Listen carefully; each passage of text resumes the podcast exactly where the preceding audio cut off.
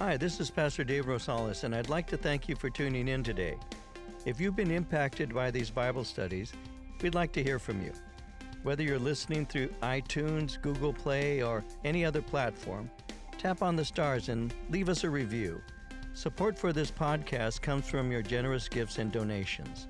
If you'd like to support this ministry, would you consider partnering with us? Visit our website at calvaryccv.org and click on Give. You can leave us a one time gift or set up a recurring general donation. Thank you for your support. And now let's begin today's message.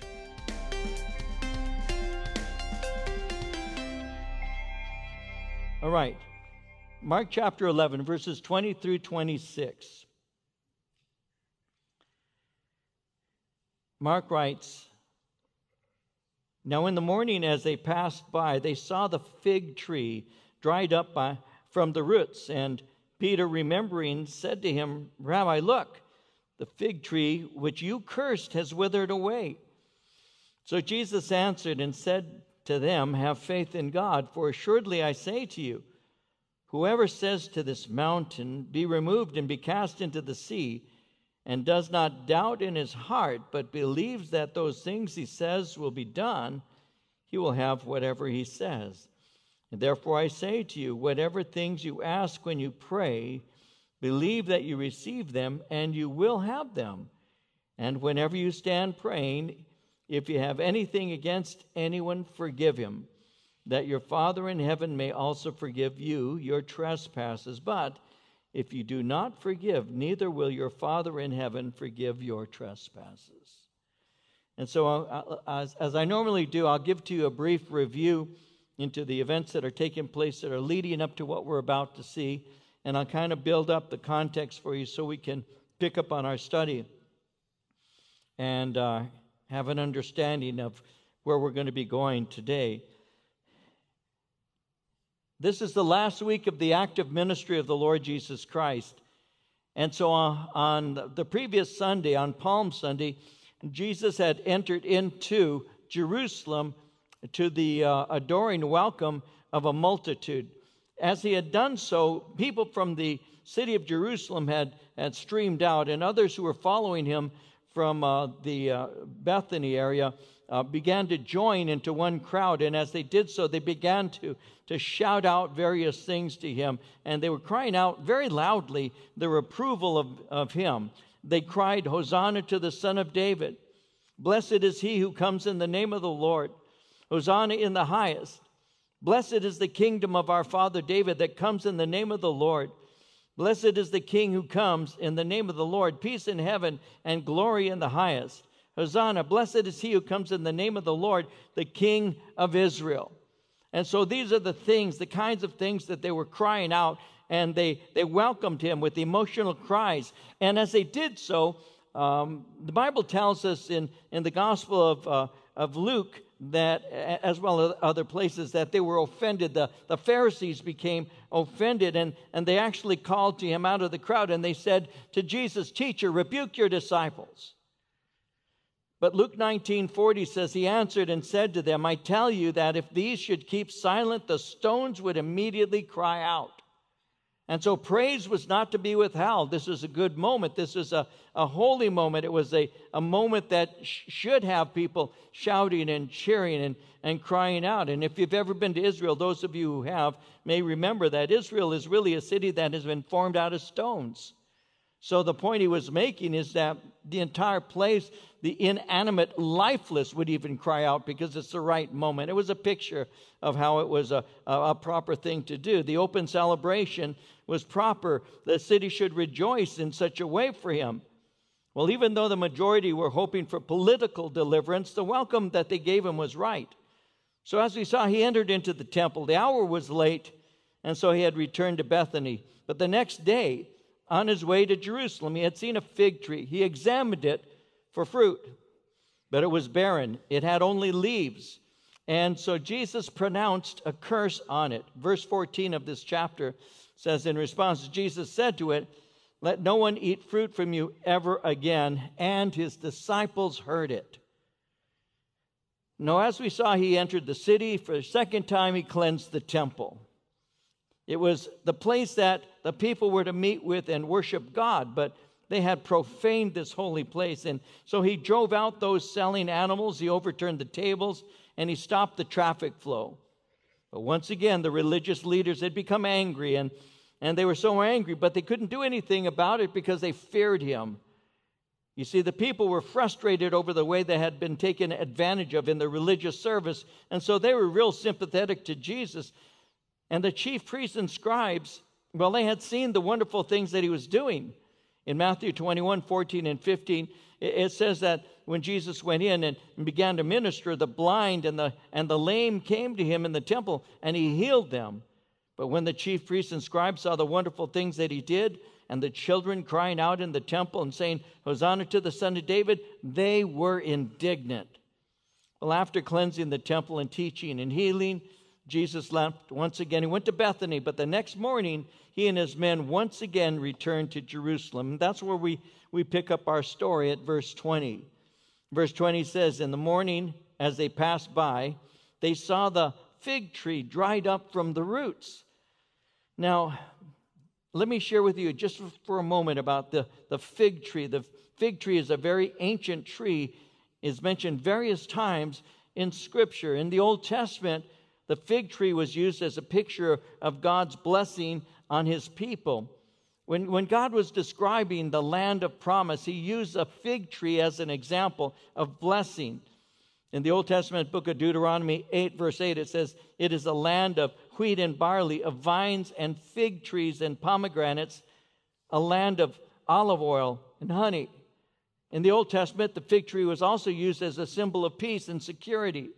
In 1 Kings chapter 4 verse 25 it says during Solomon's lifetime Judah and Israel from Dan to Beersheba lived in safety each man under his own vine and fig tree. The first time it's referred to is found in the book of Genesis and it was in the Garden of Eden. Because after Adam and Eve had sinned, they tried to cover themselves up, and they did so with fig leaves. Genesis 3, verse 7 says, The eyes of both of them were opened, and they knew that they were naked. They sewed fig leaves together and made themselves coverings.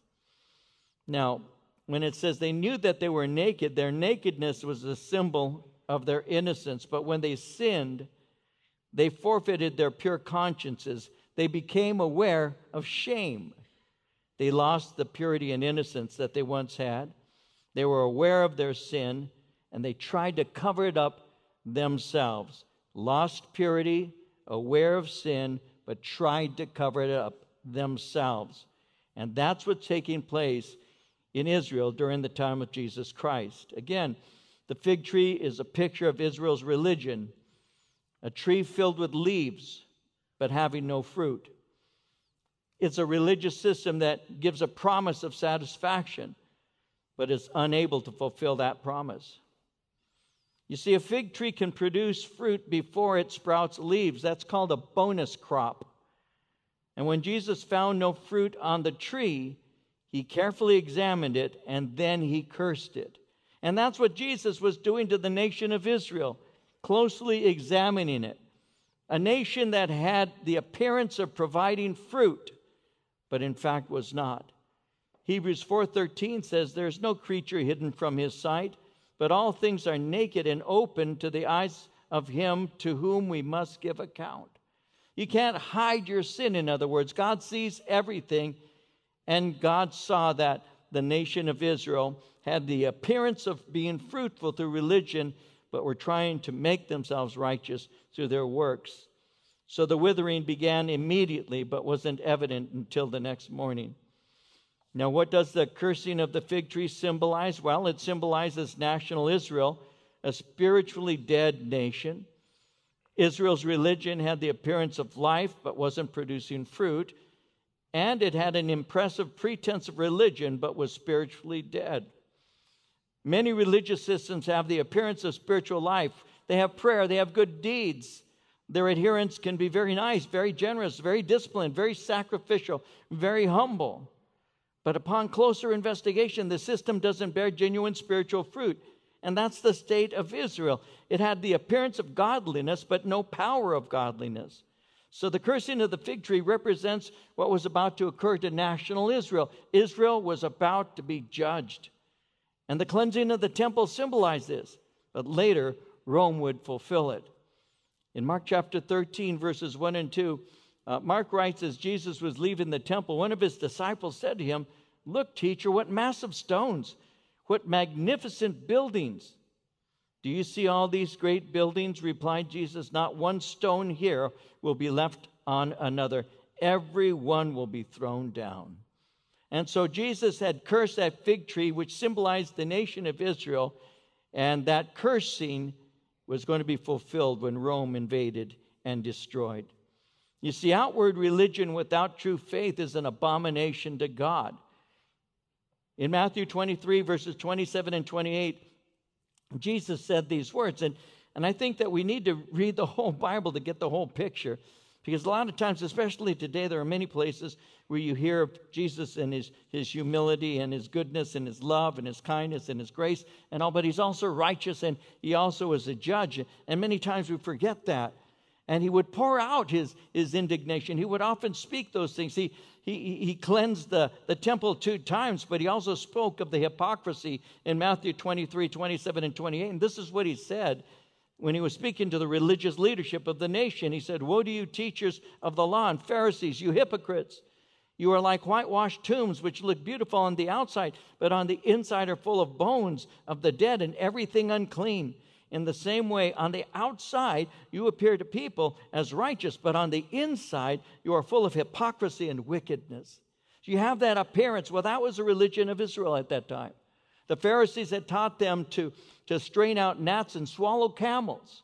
They had taught them to have religious appearance, to fast and, and to pray and to give. But, but that with their mouths they praised God, but their hearts were far from Him. And Jesus spoke of that quite often. And so this, this this fig tree symbolizes the nation of Israel, a nation that is trying to make itself look righteous, a, a nation that, that has lost its innocence, a nation that's about to be judged. And so Jesus in verse 21 well in, verse 21 it says that peter peter remembering said to him rabbi look the fig tree which you cursed has withered away you know, he remembered just the day before that Jesus had, had cursed that tree. And to see it dried up so quickly from, from the roots to the branches, well, that's, that's amazing. That just doesn't happen. But the real question was how did the fig tree wither away so soon? And so Jesus now gives a second lesson, and he's going to point out faith in God can do more than wither trees. Jesus is about to lay down his life. And it's important to emphasize dependence on God.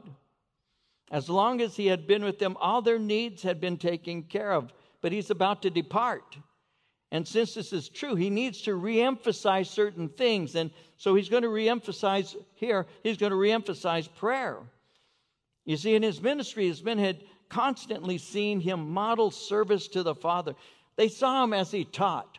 They would watch the way that he would speak. They, they heard the words that he spoke, and they would even mimic those things because during the time of Christ, if you were mentoring somebody, they would learn how you taught and the things that you taught. They would watch you and they would model themselves after you. And so they watched him as he taught, and they were learning how to teach by doing so. They watched him when he would preach and the things that he would say and, and the way that he would present those kinds of things, and they listened very carefully as he, as he did so. And not only that, but they saw him as he performed miracles, and they saw him when he do those things, how he did those things, and all of that was part of the mentoring of Christ with his men. But the one thing that stood out in his life that all of them saw very clearly was his prayer life. They had seen from the very beginning of his ministry that he prayed regularly and fervently. Mark tells us in chapter 1, verse 35 In the morning, having risen a long while before daylight, he went out and departed to a solitary place, and there he prayed. So they saw that the Lord would wake up early and go to a, a quiet place and would make petition and speak to the Father. In Luke 5:16, he frequently withdrew to the wilderness to pray. They saw the frequency of this. And in Luke 9:28, it says, about eight days after Jesus said these things, he took with him Peter, John, and James and went up on a mountain to pray. So they saw the prayer life of Christ. What's interesting is his men never asked him to teach them how to preach. They never asked Jesus, teach me how to, how to, how to, how to teach. They never said to Jesus, can you explain to me how I should counsel? Can you show me how I can debate? But they did ask him to teach them to do something. Luke 11, verse 1 says it like this One day Jesus was praying in a certain place. When he finished, one of his disciples said to him, Lord, teach us to pray. Teach us to pray, just as John taught his disciples. We've seen you preach, we've heard you teach, we've seen the miracles, we've seen the debates, we've seen you minister. We're learning those things by observing those things. But you slip away often and you speak to the Father, and, and we see that you and the Father have this rich communion. I want to have that too. Teach us how to pray. And so, as they're asking for that, notice verse 22 Jesus answered and said to them, Have faith in God. Have faith in God. Hold fast to, personally possess genuine belief, trust, and confidence in God. Have faith in God. He's not speaking about having faith in faith. He's saying, have faith in God. You see, the disciples are about to go from having Jesus with them all the time to having him not with them. They needed to learn that the God who answers prayer will answer theirs. They needed to learn to trust that God would hear them. They needed to know that God would provide for them, and that requires faith in God having confidence in God, knowing He's able to do what, he, what appears to be impossible. And it's not the greatness of our faith, it's the greatness of our God that we need to learn. In Luke 17, 5 and 6, it says, The apostles said to the Lord, Increase our faith. So the Lord said, If you have faith as a mustard seed, you can say to this mulberry tree, Be pulled up by the roots, be planted in the sea, and it would obey you our, our faith is not in our own faith, our faith is in our powerful God. And if our faith is placed in an all powerful God, great things can happen. A commentary, commentator named Leon Morris said it like this Amen. Go ahead. If you want to clap more than two or three people, that's good. I have faith you will. But no, that's a good thought. Now, Leon Morris said, It is not necessary to have great faith even a small faith is enough as long as it is faith in the great God. And that's the key for us, you see. So he says it like that. And then he goes, Have faith in God, for assuredly, verse 23, I say to you, whoever says to this mountain, Be removed and be cast into the sea, and does not doubt in his heart, but believes that those things he says will be done, he will have whatever he says. We'll look at that now, obviously, Jesus is speaking figuratively. He, miracles aren't performed as performance or entertainment just to attract attention. When he speaks of the mountain, that mountain speaks of something that has overwhelmed us and we feel helpless.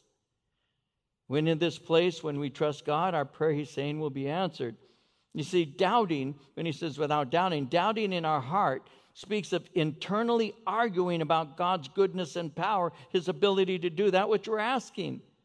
Well, we're to pray without arguing within ourselves because we can argue ourselves out of trusting him. In Matthew 7, verse 7, ask, it will be given to you. Seek, you will find. Knock, the door will be open to you. Ask, seek, knock are in a in tense that means continuously. Continue asking, continue seeking, continue knocking. Hold fast, be fervent in prayer. Don't give up. James 1 6 through 8 says, Let him ask in faith with no doubting, for he who doubts is like a wave of the sea, driven and tossed by the wind.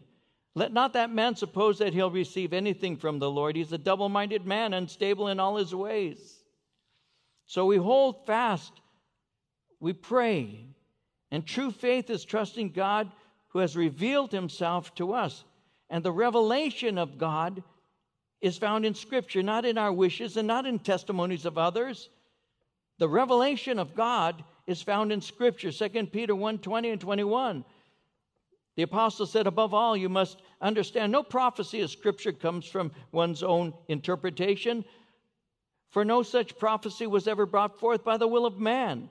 But men spoke from God as they were carried along by the Holy Spirit. So it wasn't somebody's wishful thinking or invention of a God. He's saying that the Holy Spirit led men to write down His word so we would know what God wanted us to know.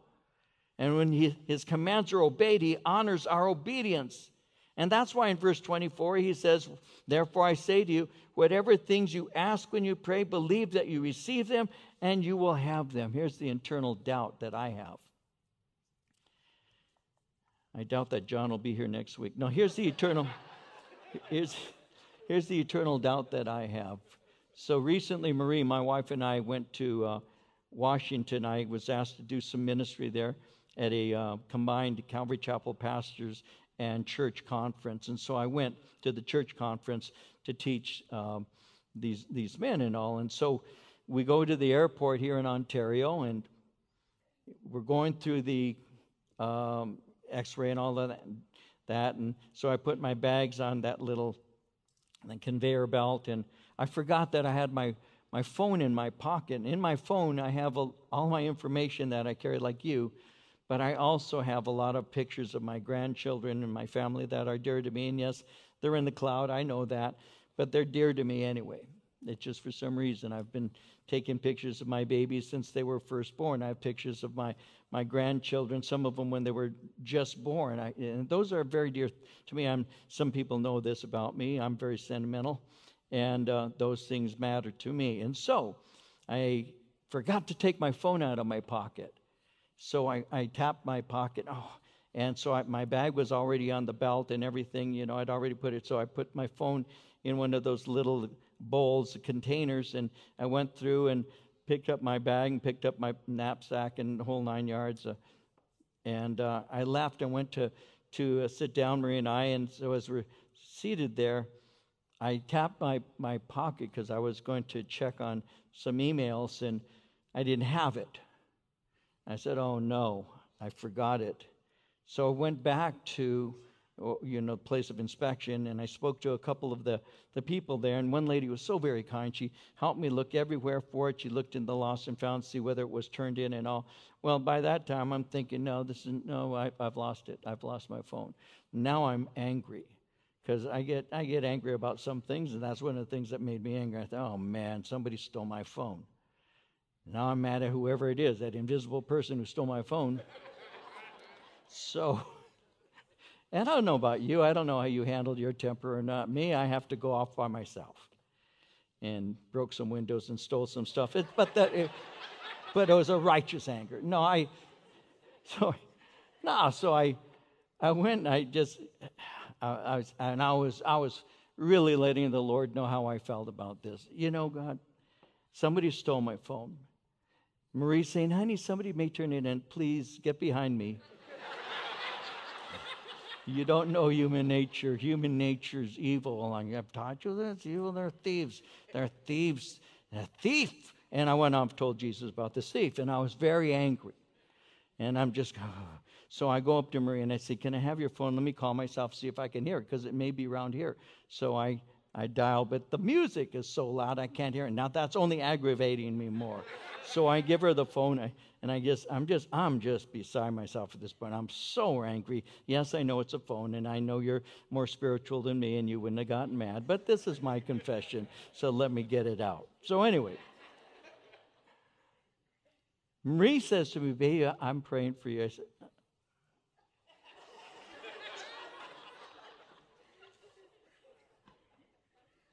Okay, that's fine. You want to pray? But some, some thieves got my pictures.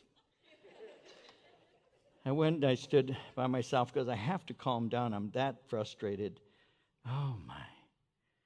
So anyway, we go to the to the desk to uh, get our seat and everything, and and Marie lost her boarding pass. So I get her a boarding pass. All of this is taking place, and I'm standing there and I get a phone call from my daughter Anna, and Anna leaves a message on Marie's phone, not on mine because I don't have it. Um, we're praying for you. I'm praying for you because I had called. I said, You're going to have to turn off my phone service. So here comes one of the people from the place where you check your baggage and they do all the examining, uh, two of them, and they walk up and said, Sir. Um, and I said, Hello. And they walked past me to a guy and his wife who's standing six feet, 10 feet from me, as close as these rails are to me, is right there. Sir, may I look in your bag? They say to this guy. And the guy goes, Sure, of course. And he opens up the bag, pulls out a phone. He says to me, Is this your phone? And I said, Yeah, it is. So I went and popped that guy. in There. No, I said, You thief, you thief, you thief. No, I went,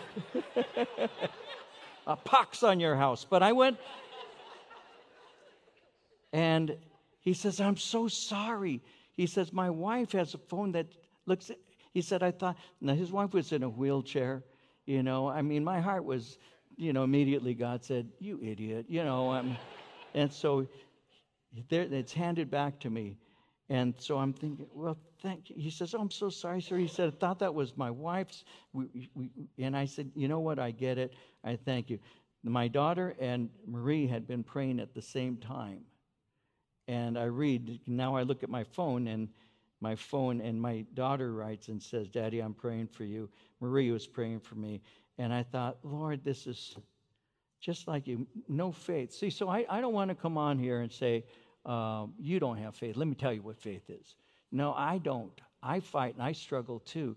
I mean, my uh, what I see, uh, you know, I see a lot of people still in line. That, that's what I see. That's what ministers see, and that's just my. That's just John. I mean, the rest. The, no. No, I see, I see a lot. I still I see that, and so it can make you actually begin to doubt the goodness of God versus the evil of man. I'm telling you, it's very easy. It's very real with me. And the funny thing about all this is when I got on the plane, I was walking past the fellow who was seated already. He says, he said, because I told him, I said, you know what? You know, my God had already dealt with my my frustration. I was already okay by that time, but he said, he, I had said, You know, I'm a pastor. I said, I have a lot of things in my phone and it matters to me. I said, and but the most important thing is it has my pictures of my children.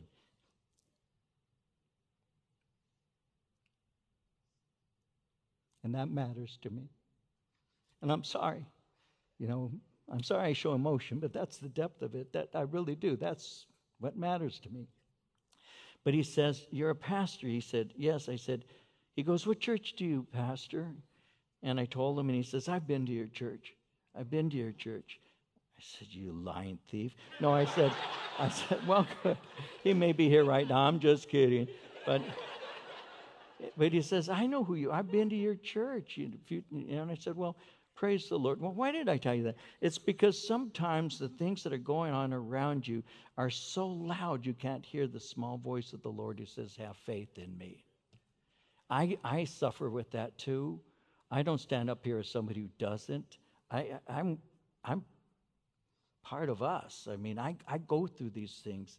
And so I have to trust the Lord, even in what people would say that's a very small thing, and indeed it is. But uh, to some somebody, something small, somebody else, it's it's great. It's it's it's it's what God is doing in you, and and we trust the Lord. We we trust that God answers prayer and all, and and so we, we, we lift our petitions to the Lord and we ask God to be involved and, and we, and we, you know, we, we take these concerns and, eh, that we have to the Lord in prayer. I remember one of my assistants at the time had been called to go to the hospital for a visitation. One of our ladies was, was ill and she had, they had a, an air tube, but she was her lungs weren't doing very well. And so he was greatly concerned. And he came back and said, Well, that was interesting. I went and prayed. And I said, Really? He says, You know what happened? I said, What? He says, I, I went in and, and I, I said to her, May I pray for you? And she said, Oh, of course, please do. He says, Pastor, he says, as I was praying for her, she started grabbing her, fa- her mask and she started, he said, Oh, my Lord, she's she's going to die right in front of me. God, what am I going to do? He says, as she's grabbing her, her, her, her mask because she can't breathe. He said, I looked down and I was standing on her air hose.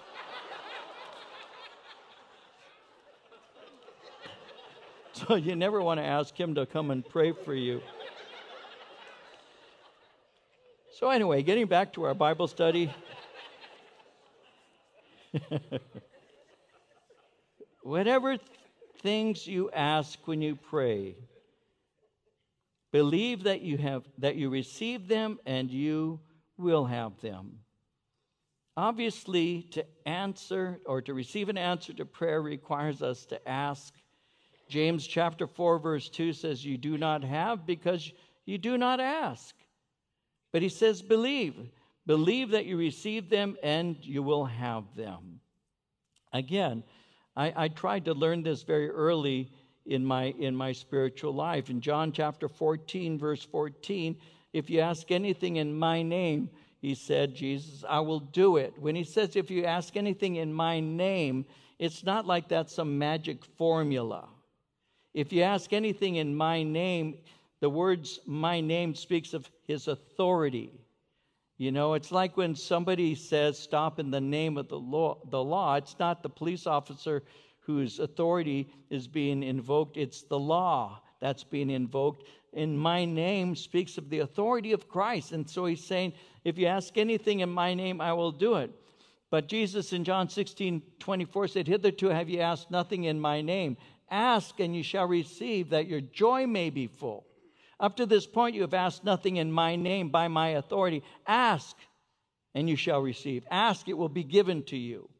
And so we go before the Lord in the name and authority of Christ who made it possible for us to go to God because it was through Christ that the blood of his offering that has cleansed us from sin and made it possible for us to stand in the throne room of God and to speak to him and say, God, I need your help. And when we come to Him, we come in faith, believing that He hears us and, and, and we trust that He will answer requests that we are making. But the qualifier is that we do not pray with wrong motives, praying outside of the will of God. You may be praying for somebody that you'd like to date, but that person's not saved. Instead of praying, I'd like to go out with this person, you ought to be praying, you should, which would be in the will of God, for it is not God's will that any should perish, but that all should come to repentance.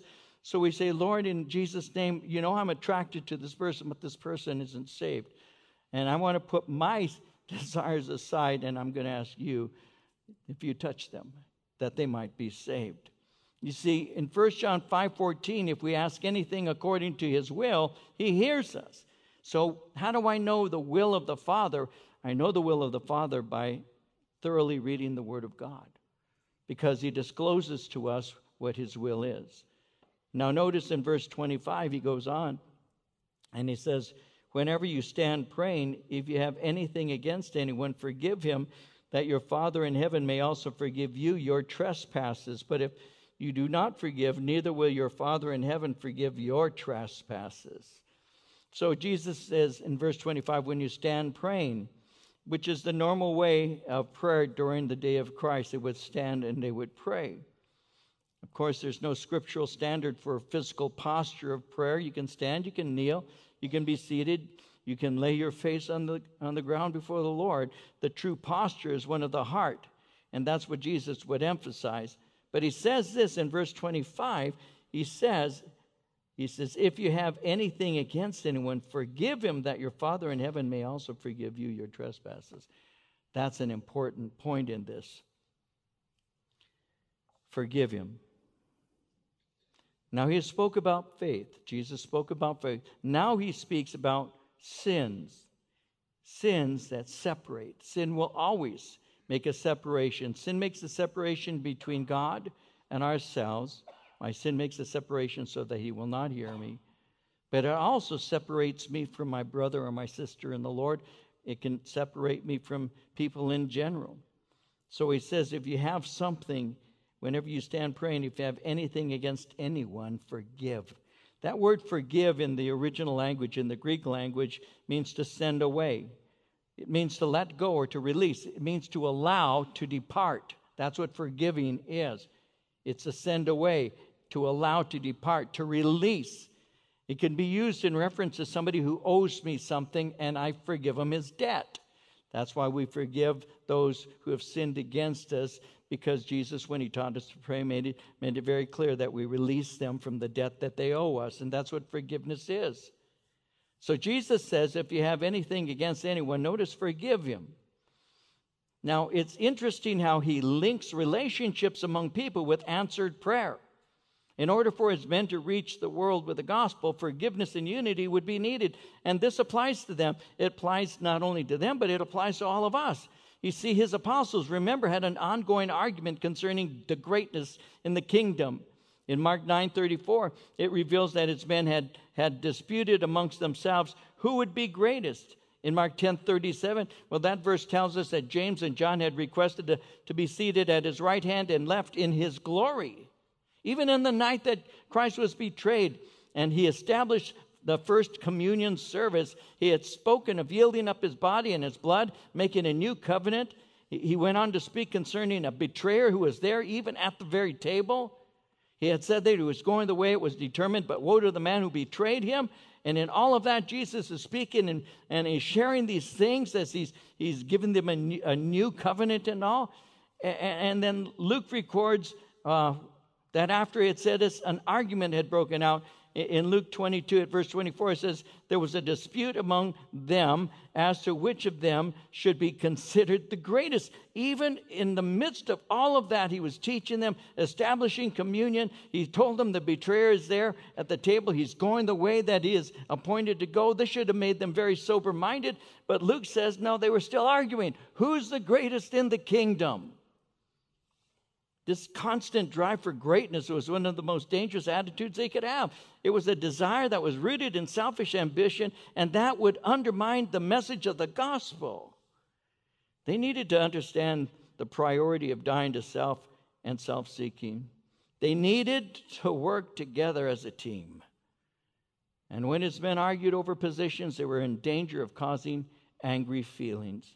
That's what happened when James and John had asked for special positions because Mark says, when the ten heard it, they began to be greatly displeased with James and John. So, this kind of attitude would hinder and undermine the preaching of the message of the gospel. The men needed to act as a team, they needed to learn to work together for the greater good. But unforgiveness amongst them would cause separation of fellowship. And when they were divided, they would no longer be concentrated on ministry and reaching the lost. And their unity would have been one of the ways to demonstrate that they actually knew God.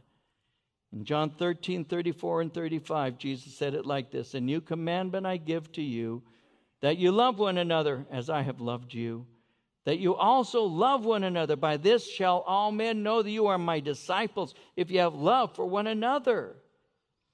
That's how the world's going to know that we love one another, that there's something here in the body of Christ that matters, and forgiveness does.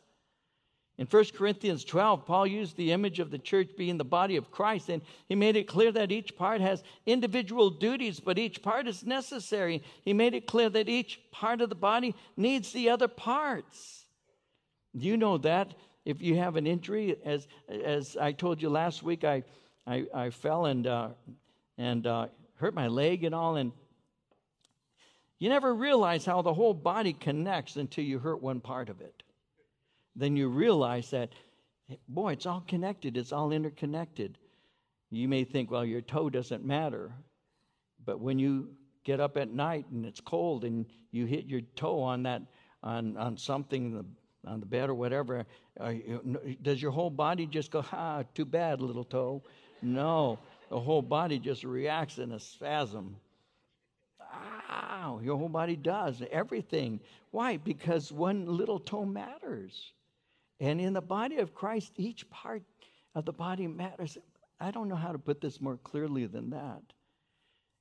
When we work well together and love one another and forgive each other of the offenses that we have committed, and indeed we do, it's a testimony to the world. It's a testimony to the world. You know, sometimes churches are almost like professional church hoppers. They go from one place to another, one place to another, looking for the perfect place. Because something happens here they didn't like, or something happened there that they didn't like. And, and so they take their anger with them and they just project it on every place they go. They always find something wrong with somebody else. And they don't realize that we have to have grace towards one another. In 1 Corinthians 12 25, Paul said that there should be no schism in the body but that the members should have the same care for one another. We got to take care of each other. One part depends on the other. And when one is injured, the rest are affected. And unforgiveness affects other parts of the body and quenches the Holy Spirit. When, when we hold angry grudges, it disrupts our fellowship with the person that we're angry with. It also disrupts our fellowship with God. It hinders our prayer life and it can cause a division. You see, effective prayer always presupposes a forgiving heart. This is because when you've been forgiven, humility makes it easier to forgive others. Who am I to point a finger at you when I myself have done, sim- done similar things? And we're, when we're born again, we know that we're sinners saved by the grace of God. And, and because we know who we are and what we've been, we ought to have sensitivity to other people. And that knowledge should produce humility as well as encourage a heart of charity. In Ephesians 4:32, be kind to one another, tenderhearted, forgiving one another, even as God in Christ forgave you. And I went to a, a pastor friend of mine one time. I was going through a struggle, and as a young Christian at the time, a couple years old, three years old in the Lord or so. And I was struggling with anger and all, and and I went and spoke to the pastor, and I said to him, I'm, I'm upset, and and he said to me, Well, you know, and he quoted Ephesians 4.32, forgiving one another even as Christ for God's sake, God for Christ's sake forgave you. And he said, You know, David, you're, you're supposed to forgive.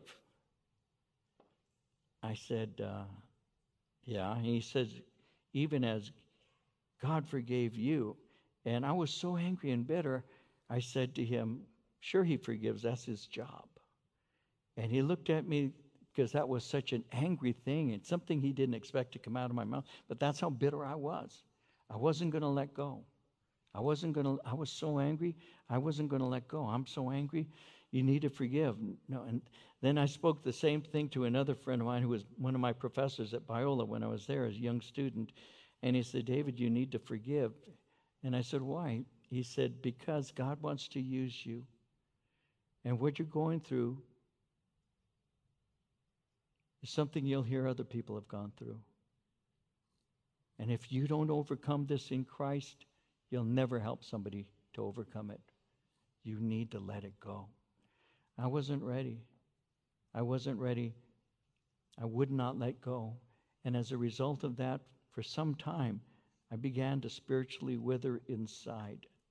Unforgiveness actually puts you in a bondage, it, it, it brings you into slavery. You become a, a slave to that anger. And, and it, took, it took a while. And what set me free was the Word of God. The Word of God, as I, as I read it, began to, to, to cleanse my evil heart and, and, and taught me that, that I, I am to forgive and, and that it wasn't just me that was sinned against, but there were others, especially God. And when I began to, to realize that, I, let it go. You have to. You see, when, when you forgive, it actually sets two people free. It, it sets free that person who has sinned against you, but it also sets you free. There's that way, it set me free. And forgiving makes it possible for us to live and live in unity. And it makes our prayer life even richer. He said in verse 26, But if you don't forgive, neither will your Father in heaven forgive your trespasses. When he speaks of trespasses, a trespass has been translated as a misstep in your walk with God. If you've been forgiven, then, then you're going to become humble and compassionate towards other people. And that's the fruit associated with appropriating forgiveness for ourselves. If you desire your prayer to be answered, they need to be offered in faith as well as love. And if you expect fellowship with God, you must also secure fellowship with people. To forgive another for sinning against you makes fellowship with God possible. Holding anger against someone quenches the spirit and quenches the work of God. And if we are unforgiving and unrepentant, if we refuse to let go, our prayers are hindered Psalm 66 18 says it like this If I regard iniquity in my heart, the Lord will not hear. So, on the part of a believer, when we refuse to let go, we stifle our walk with God, and to hold a grudge reveals a heart that's not fully aware of the measure of grace. Every believer must seek to have a forgiving spirit, and to refuse to forgive others is to invite judgment on yourself. James 2:13 says judgment is without mercy to the one who has shown no mercy. Mercy triumphs over judgment. By remembering God's gracious forgiveness for us, we can pray with confidence. In Psalm 4, verse 3, know that the Lord has set apart his faithful servant for himself. The Lord hears when I call to him. Sometimes we carry bitterness and it stifles the work of the Holy Spirit. Sometimes we become debt collectors. We think that person owes us, when in fact it wasn't really only against us that we were offended or hurt. It was he offended, she offended God Himself. And if God forgave, how much more so should we? I remember I was angry one time at somebody, and I just, I was just so bitter towards them. And they said, David, they said, God forgave me. Why can't you? And that caused me some very deep soul searching. They were right. If God forgave them, why can't I? Sometimes a wounded spirit is hard to heal. But when you yield to the Spirit of the Lord and say, God, I just want to be in a right position for you, work in me. And so in prayer, you have faith, and you have love. And when you have faith in God and love for Him and others, you can take your petition before the throne of God and you can say, God, be merciful to me. I'm a sinner. But I'm asking that you would answer this prayer. And our God is able. Very often He does. And sometimes He may not answer you exactly like you'd want Him to. I prayed for a long time that God would give me a, young woman for my wife. I prayed for several years for this one particular young woman, and God said, No, that one's not for you. And then He gave me the one that I couldn't live without. He gave me my Marie. All these years, as a young man, I had prayed for somebody. Oh God, please, I want. And then one day the Lord very, very graciously and kindly said to me, That one is not for you. This one is. This one is. And I have never regretted from the day Marie and I became one in our love. I have never regretted that I didn't have the other. Thank God. The other went to somebody that she was prepared for, but God prepared this one for me. And so I learned a long time ago to listen for the Lord to answer in the way He wants, but to make sure that my prayers are according to His will and that I learn to forgive those who have hurt me, and that I trust Him that He will answer. And He does. All of us can say how good God has been in that way. God has been good to us. He does answer our prayers, and I thank Him every day for that. If you'd like to learn more about Pastor David or Calvary Chapel Chino Valley, please visit our website at calvaryccv.org. Thanks for listening and have a great day.